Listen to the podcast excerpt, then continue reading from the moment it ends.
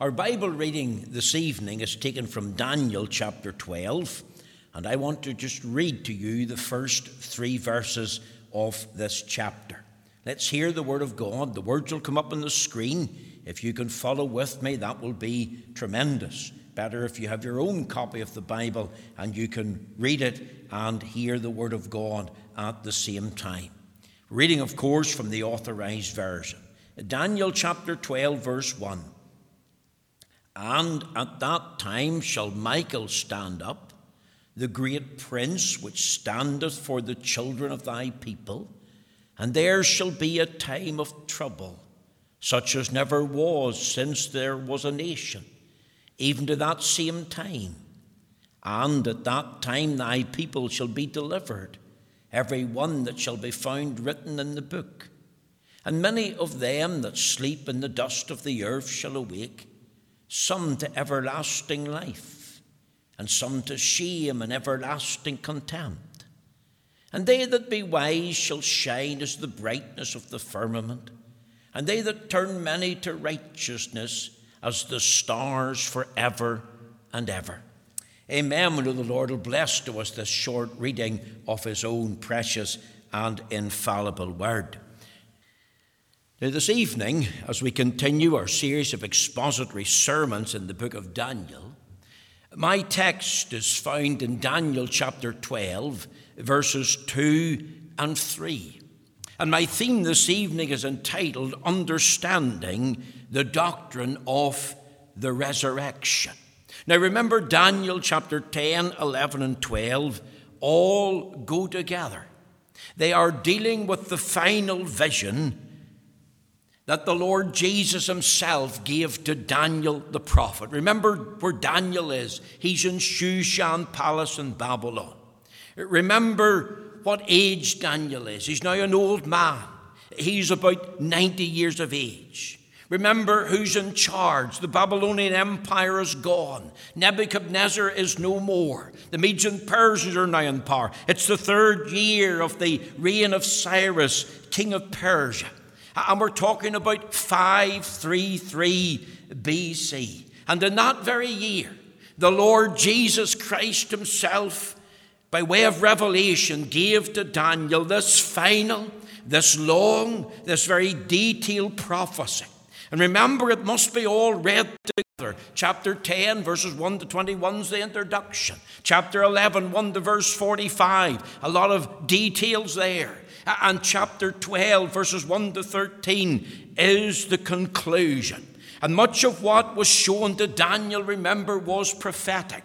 It was the future. The Lord Jesus was protecting and foretelling what was going to happen to Daniel's people in the very last days. Remember the key text Daniel chapter 10 and in the uh, verse 14. Now am I come to make thee understand what shall befall thy people in the latter days, for the vision is yet for many days.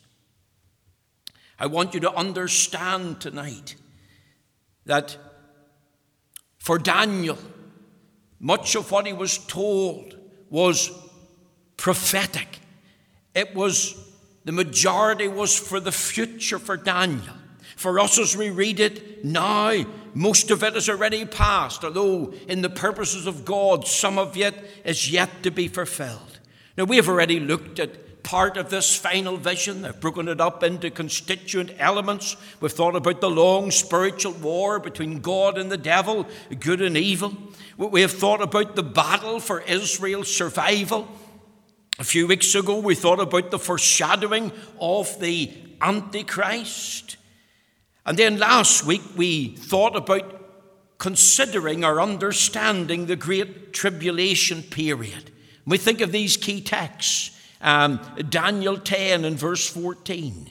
Uh, Daniel 11 and verse 35, and some of them of understanding shall fall to try them and to purge and to make them white, even to the time of the end because it is yet for a time appointed. Verse 40 And at the time of the end shall the king of the south push at him, and the king of the north shall come against him like a whirlwind, with chariots and with horsemen and with many ships. And he shall enter into the countries and shall overflow and pass over. And then think of the words in Daniel 12, verse 1 And at that time shall Michael stand up, the great prince, which standeth for the children of thy people. And there shall be a time of trouble, such as never was since there was a nation, even to that same time. And at that time thy people shall be delivered, every one that shall be found written in the book. You see, the final Antichrist will make a covenant with the leaders of Israel. That will fulfill Daniel's 70th week, Daniel 9 and 27. And around that time and prior to it will be the revising of the old Roman Empire. The ten toed kingdom will be in place. Israel will be back in their own land. They will be a nation again. They'll be back to stay. Remember, they were not a nation from 586 BC until 1948 AD. And the United Nations or any other country will be unable to remove them. And we're told that they're going to face a time of great tribulation. That's what Daniel 12 and 1 teaches. That's what it's also about. There's other verses, of course, that back it up. A time of trouble that's unparalleled in the world that centers in the Middle East. And that time of trouble will begin in earnest when the Antichrist breaks his covenant with the leaders of Israel and sets up the abomination of desolation in the newly rebuilt temple at Jerusalem. And in that time of great suffering and death and unparalleled persecution of Israel, when the world seems against them, we're told that Michael, uh, the great archangel, will stand up for Israel at that time. And in that day, and toward the end of that day, Jesus Christ will return in power and glory. And in that day, all Israel will be saved. And the Spirit of God teaches us something else. And this is what he teaches us that the dead saints are going to be raised up in resurrection glory, and they're going to be rewarded. And this is the hope that's sure and steadfast of the whole Christian church. Now remember, this is the Lord Jesus speaking to Daniel, and he's telling him what will be at the end. And he's telling Daniel about deliverance to come. And he's telling Daniel about those whose names are in the book of life. That's a reference to the Lamb's book of life, the names of all the elect of God. And not just of ancient Israel, but every converted Jew, every converted Gentile. Daniel, your people are going to be delivered. And that deliverance will be complete. That deliverance will be final. And that deliverance will result in the great day of resurrection, the, the first resurrection of the dead. And Christ is adding to all that he says about the end of time. Here's another part of this final vision understand the doctrine of the resurrection, not only the deliverance of the people, not only the destruction of the final Antichrist, but at the coming of Christ, at the end of the tribulation period, the tribulation of the saints, when it will come to the end, and Antichrist is cast into the bottomless pit, and God's people are delivered, in that day, Christ talked about the doctrine of the resurrection. He brought it into view, he brought it into sharp focus. And that's what's being addressed here in verses 2 and verse 3. And every one of us, Every soul in the journey of life is brought into view here because these verses have a bearing on you and a bearing on me. Listen to the words again over there in Daniel chapter 12 and 2. And many of them that sleep in the dust of the earth shall awake, some to everlasting life, and some to shame and everlasting contempt. And they that be wise shall shine as the brightness of the firmament and they that turn many to righteousness as the stars forever and forever. Now, as you look at the book tonight, I want you to think of three things as we try to understand the doctrine of the resurrection. I want you to think, first of all, of the prediction of the resurrection. These two verses, as I have meditated upon them, bring every soul to the very threshold of God's eternity. You've got to think of life on earth, think of a living soul, and then that living soul dies, and the body, it sleeps in the dust of the earth. And then comes the resurrection of the body bodily resurrection. And what follows then is a reward for faithful service. That's what verse 3 is all about. The soul winners' joy and crown, the, the wise ones, the soul winners, they will shine as the stars forever and ever. This is the end of time. The days of great tribulation have come to an end. There's been the downfall of the final Antichrist. He, along with the false prophet and the devil, have been thrown into the bottomless pit. Jesus Christ has come back to this earth in power and glory. And what follows then is the resurrection of the saints. So I see it then, in a sense, as being on the very threshold of God's eternity. Now, think of a truth here the truth of the resurrection. See, I want to let the Bible speak tonight.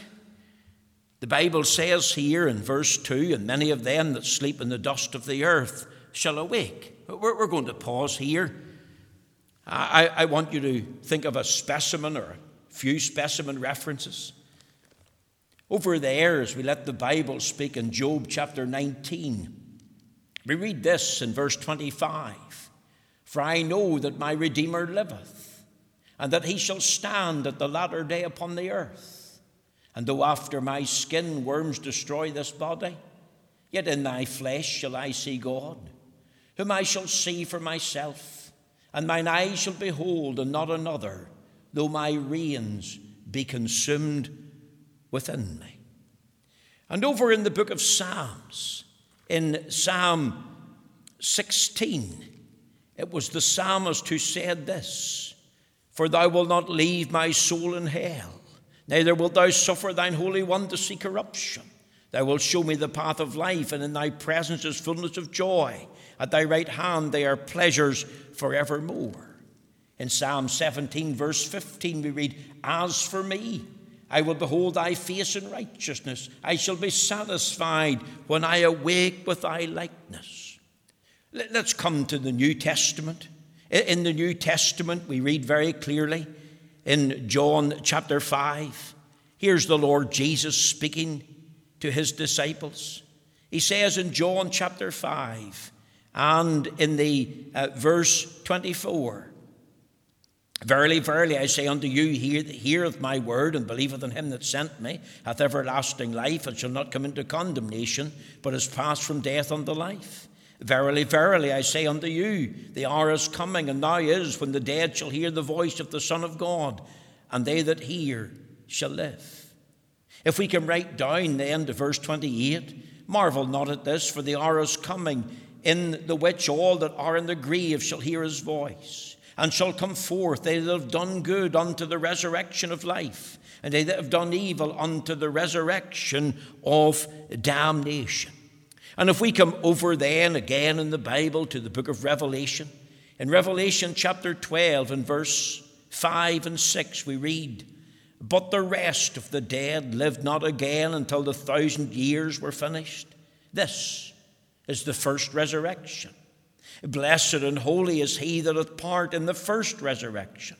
On such the second death hath no power, but they shall be priests of God and of Christ, and shall reign with him a thousand years. Now, they're only specimen references. I could add in a reading from 1 Corinthians chapter 15, uh, verses 50 through to 58.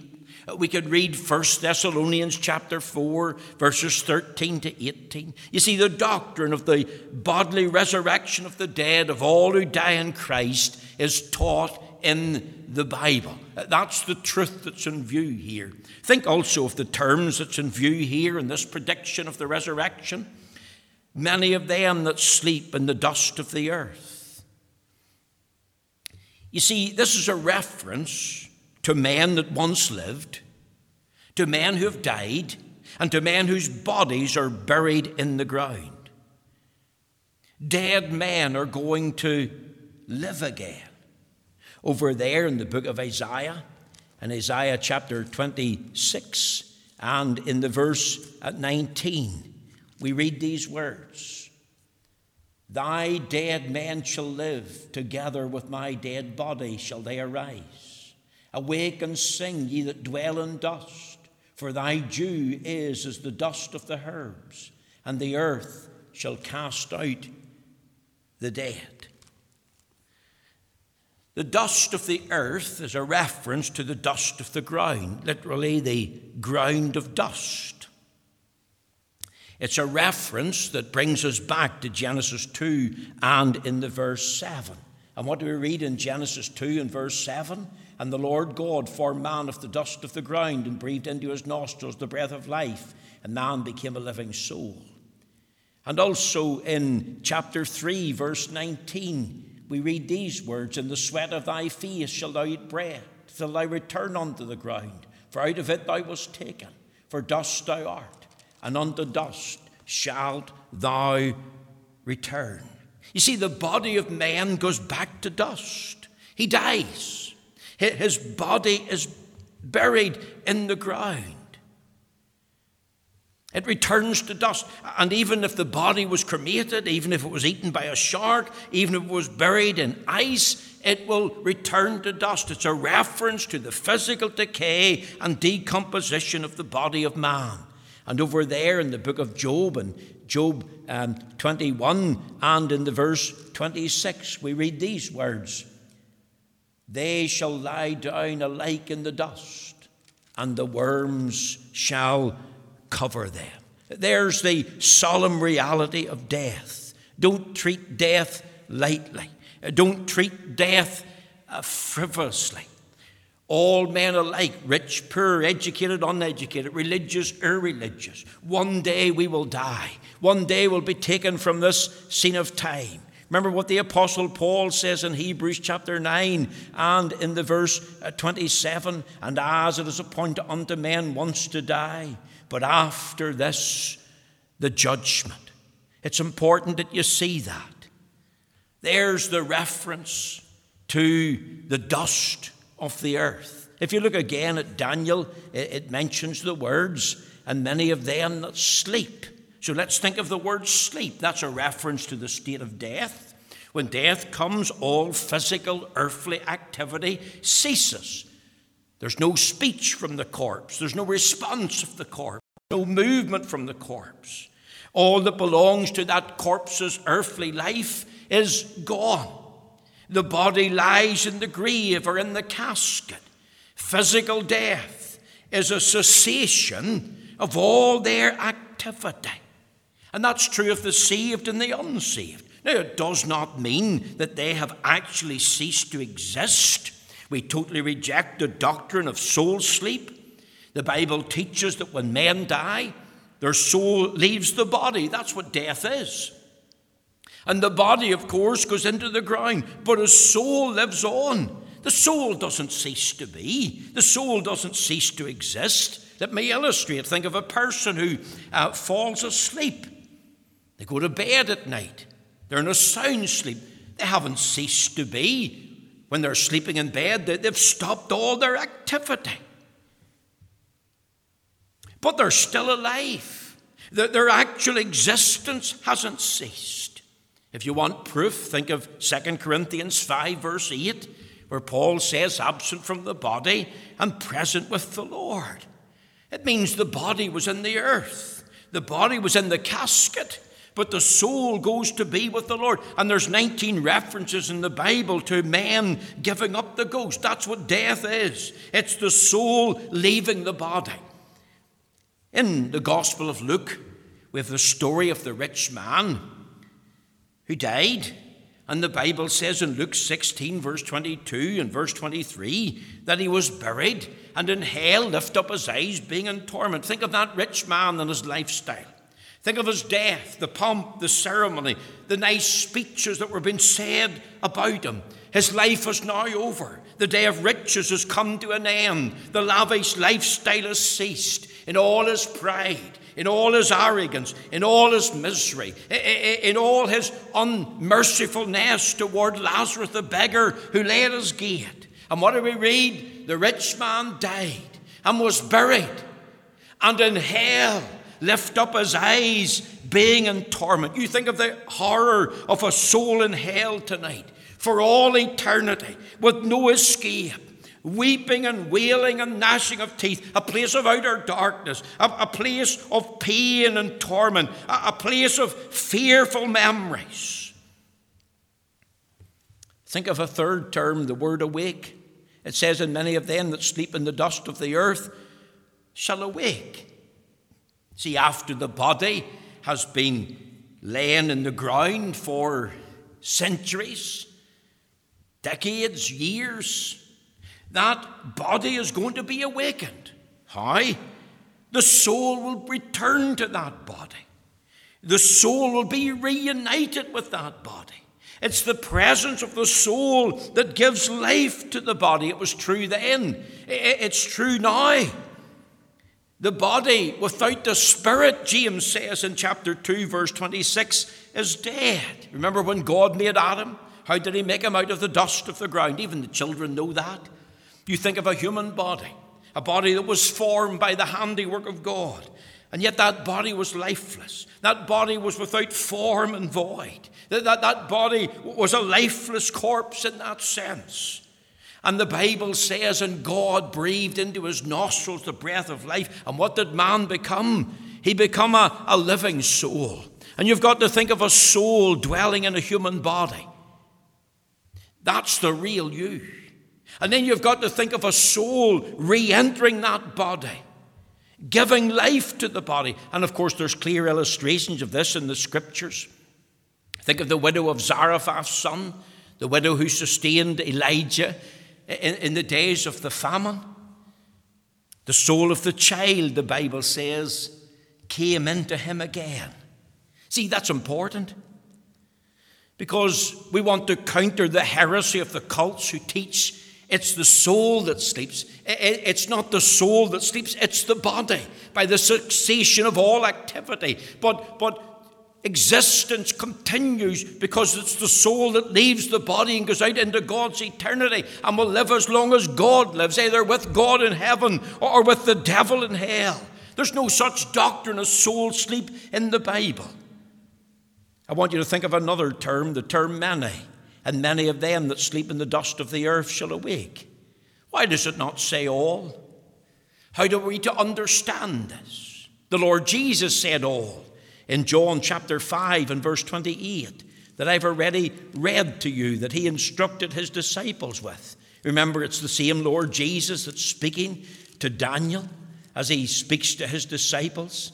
And he says, Marvel not at this, for the hour is coming in the which all that are in the graves shall hear his voice. He's the same one that's speaking here to Daniel.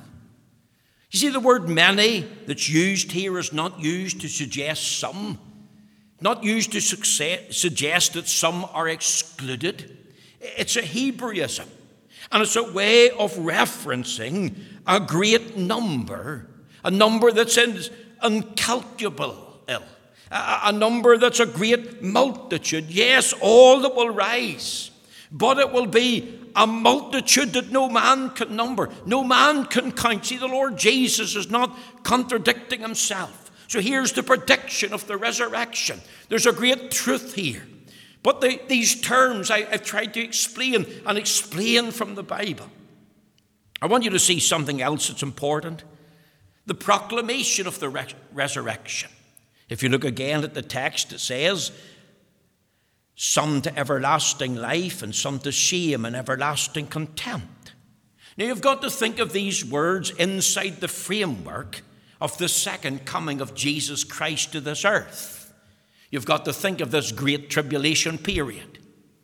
You've got to think about the, the rise and the fall of the final Antichrist. You've got to think of Christ coming to deliver his elect people. And then what follows is the resurrection of the saints, the name of all that are in the Lamb's book of life. That's the first resurrection. Blessed is he that is a part in the first resurrection. It's a resurrection unto life. Revelation 20, verse 6. Remember tonight the second coming as a redemptive act of Jesus Christ. It too belongs to the work of our Lord Jesus Christ as God's prophet, priest, and king. It too belongs to his great redemptive work as our Redeemer. See, it's not just the cross that's redemptive, it's the whole of Christ's life. His incarnation was a redemptive act. His sinless life was a redemptive act. He kept the law of God perfectly for us. Eh, his crucifixion was a redemptive act. He finished the work that God the Father gave him to do. Remember his cry It is done, it is finished. Not I am finished, it is finished. His resurrection is a redemptive act. Up from the grave he arose with a mighty triumph over his foes. He arose a victor from the dark domain, and he lives forever with the saints to reign. His life of intercession as he prays for us in heaven to be gathered home to himself, that's redemptive. And oh, that you would understand that his visible return to this earth in power and glory is also a redemptive act. You see, it's all redemptive. Remember what we read in the book of Genesis, in Genesis chapter 3 and in the uh, verse 15, the first gospel promise. You see, all this was foretold by God Himself. And this is what God says And I will put enmity between thee and the woman, and between thy seed and her seed. It shall bruise thy head, and thou shalt bruise his heel. And the seed of the woman is none other than our Lord Jesus Christ, and it's all redemptive. And here's the uh, final act of that redemptive work. Not only the return of Christ to destroy the Antichrist and cast him and the false prophet and the devil into the bottomless pit, not only to set up his millennial reign, but to usher in the resurrection of the saints. You, you think of this.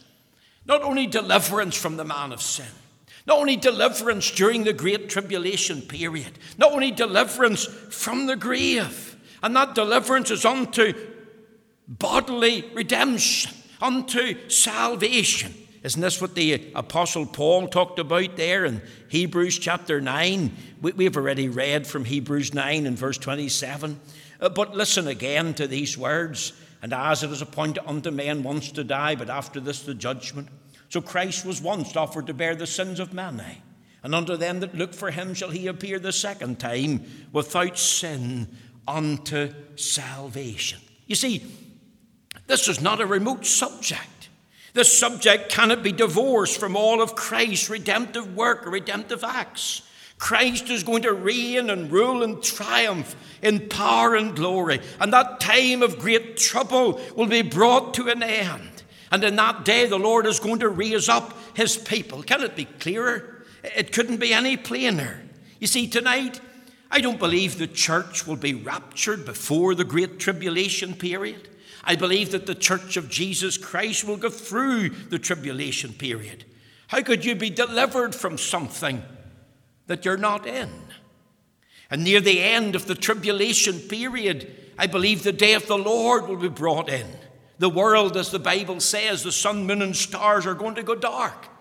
Uh, uh, think of the enormity of that event. It's as if the whole lights of the world are switched out. The solemnity of it, the reality of it. And then what's going to happen? Well, look at Matthew chapter 24. And we read there in verse 24 and uh, verse 29 and in the uh, verse 30. Uh, listen to these words at Matthew 24 uh, and verse um, 29 and, and verse 30. Uh, tremendous words. Immediately after the tribulation of those days shall the sun be darkened, and the moon shall not give her light, and the stars shall fall from heaven, and the powers of the heaven shall be shaken. So the world's going to go dark. And then look at verse 30. And then, at that moment in time, shall appear the sign of the Son of Man in heaven. And then all, and then shall all the tribes of the earth mourn and they shall see the Son of Man coming in the clouds of heaven with power and glory. And he shall send his angels with a great sound of a trumpet, and they shall gather together his elect from the four winds, from one end of heaven to the other. It is not tremendous. What's going to happen? The resurrection of the dead saints The sound of the trumpet when Jesus comes. 1 Thessalonians 4, verse 16. There's going to be the shout of the archangel and the sound of the trumpet. Does not tie into what Paul says in 1 Corinthians 15, verses 50 to 58. We shall not all sleep, meaning that we're not all going to die, but we should all be changed. How? In a moment. It doesn't say at any moment, it says in a moment. I don't believe in any moment rapture. But in a moment, in the twinkling of an eye, just as, as quick as you could blink, in the last day, a marvelous day, a memorial day, a day when we'll meet the King in new resurrected bodies and we'll be with the King forever. And where the King is, we will be. Is it any wonder it says, Blessed is he that is part in the first resurrection?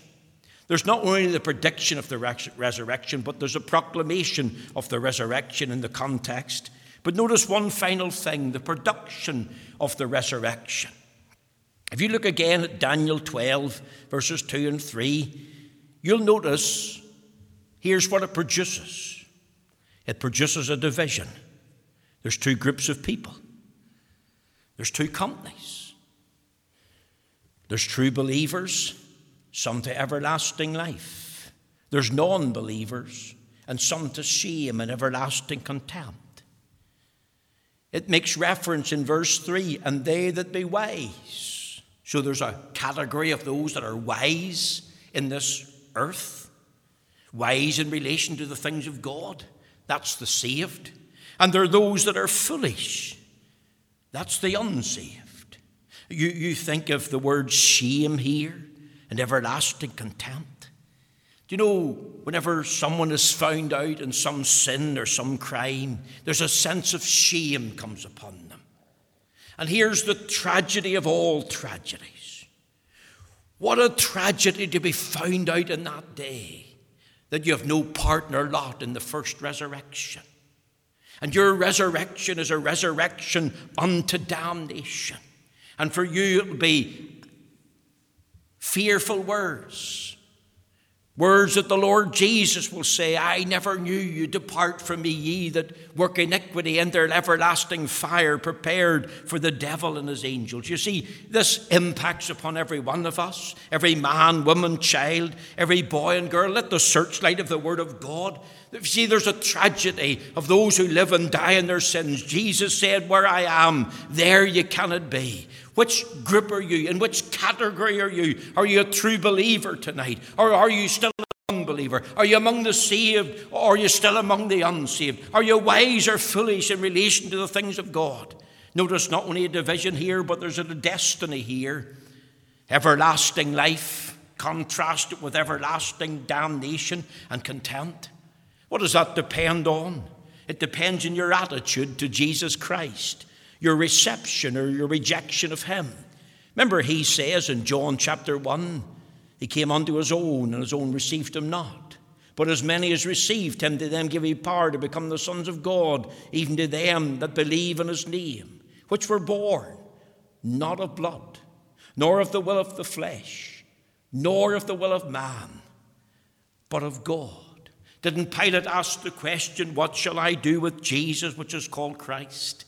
And you've got a choice. You've got a responsibility to receive him as he's been revealed to you in the gospel, or to refuse him, to reject him, to live for sin, to live for self, and allow God to bring you into the judgment. And, and, and for you to die in your sins and end up in that awful place that the Bible calls hell. Doesn't the Bible say the wicked shall be turned into hell and all nations that forget God? It not only produces a division and a destiny, but it produces a distinction here. There's valuable instruction for us. Notice these words And they that be wise shall shine as the brightness of the firmament, and they that turn many to righteousness as the stars for ever and ever. The word wise in the margin means teachers. It's a reference, I believe, to those that teach souls about the way of salvation, teach souls about repentance and the reception of Christ. It's really a reference to the soul winner. Think of the words turning many to righteousness. Not only one soul, but think of turning thousands of souls to Jesus Christ under the power of the Word of God. You see, here's the view the individual's now living with eternity in mind, learning to prioritize, learning to evaluate one's life. This person's got a different view of life than many, a different view of death than many, a different view of eternity. And in their teaching and in their telling, they're talking about the way of salvation. And salvation, remember, is a turning uh, uh, uh, to a righteousness that's found in Jesus Christ. It is not the public testimony of many, it's not the um, testimony of the child of God. I, I heard about Jesus Christ, the living Word and I turned to him, and I have received him, and he's now my Lord, and, and now my Redeemer, and, and, and I'm one of his true followers. See, such a person is designated with this um, adjective as being wise. There's many tonight who are not wise in relation to the things of God. Many tonight, like Saul, who have to say, I have played the fool. Isn't there many professing Christians tonight who are playing the foolish game? Who have to say before the Lord, I haven't done the right thing. I'm in a cold, I'm in a backslidden state. I've been foolish with my life. I've gotten away from the Lord. I've done things that are wrong. Well, what should I do, preacher? Oh, the right thing to do is to turn to the Lord. Uh, turn to him now. You see, if we walk in the light as he is in the light, we have fellowship one with another, and the blood of Jesus Christ, his Son, cleanseth us from all sin. Are you a soul winner tonight in your family, among your friends, your neighbours, for your community, for your country? Are you praying tonight for a loved one to be saved? Praying for a loved one to be restored? I, I want to say to you, pray on. I, I, know people that have prayed for years for their husbands to be saved. I think of one woman in Coleraine prayed for 26 years for her husband to be saved. And Margaret prayed on and prayed on, and God answered prayer. And after 26 years, her husband Jack came to the Lord. Have you such a passion for souls? I remember a man who used to come to this church, and I know from the testimony of others that he, in the early days, in the ministry of the late Dr. Paisley in the Martyrs Memorial, he used to invite five and six every night and pack his car out to go and hear the late Dr. Paisley preach with the anointing of the Spirit. And that man did a marvelous work for God. And as Dr. Paisley preached with the anointing of God, many of those souls came to faith in Christ. You see, if you're wise tonight, you'll have a proper view of life, you'll have a proper view of death, you'll have a proper view of eternity. And if you're wise tonight, you will seek out the sinner and you will want to instruct that sinner so that that sinner will be converted to Christ, so that that sinner will turn and receive Christ as Lord and Savior. Is not what two of John's disciples did? They heard John say, Behold the Lamb of God which taketh away the sin of the world. One of them was Andrew. What did Andrew do? He findeth his own brother, Peter. Andrew led Peter to the Lord. Peter got saved. And while Andrew had led Peter to the Lord, and that was one soul, Peter in turn, after his conversion, led thousands to the Lord, 3,000 under his ministry in the day of Pentecost. Think of Philip finding Nathanael. That was his first action. After he got saved, he became a soul winner. And what was his final action? Not the last reference to Philip, but his final act in the Bible. Acts chapter 8, verse 35. He led an Ethiopian eunuch, a dark skinned man, to saving faith in Christ. He pointed him to the Lamb of God. And what do we read here in the scriptures? And they that be wise shall shine as the brightness of the firmament. They that turn many to righteousness as the stars forever and ever. Oh, how many of our young people want to be stars? Think of the earthly glory of a star, the fame and the fortune, the Hollywood lights. But I want to tell you behind that, you've got a scene and a culture of drugs and drink, suicide, Many of them have died early. You see, the fame that they've lived for hasn't lasted, but there's a heavenly glory. There's a different star. Not the star of the world, the star of the Word. And you can be a star for Christ. And in that day of resurrection, you'll be greatly rewarded. That's the distinction that's here. That's the production of the resurrection. And I ask in closing, in which category and class are you tonight? What's your destiny? Is it eternal life? Eternal damnation? And will you be designated as one of the wise teachers by the Lord Jesus?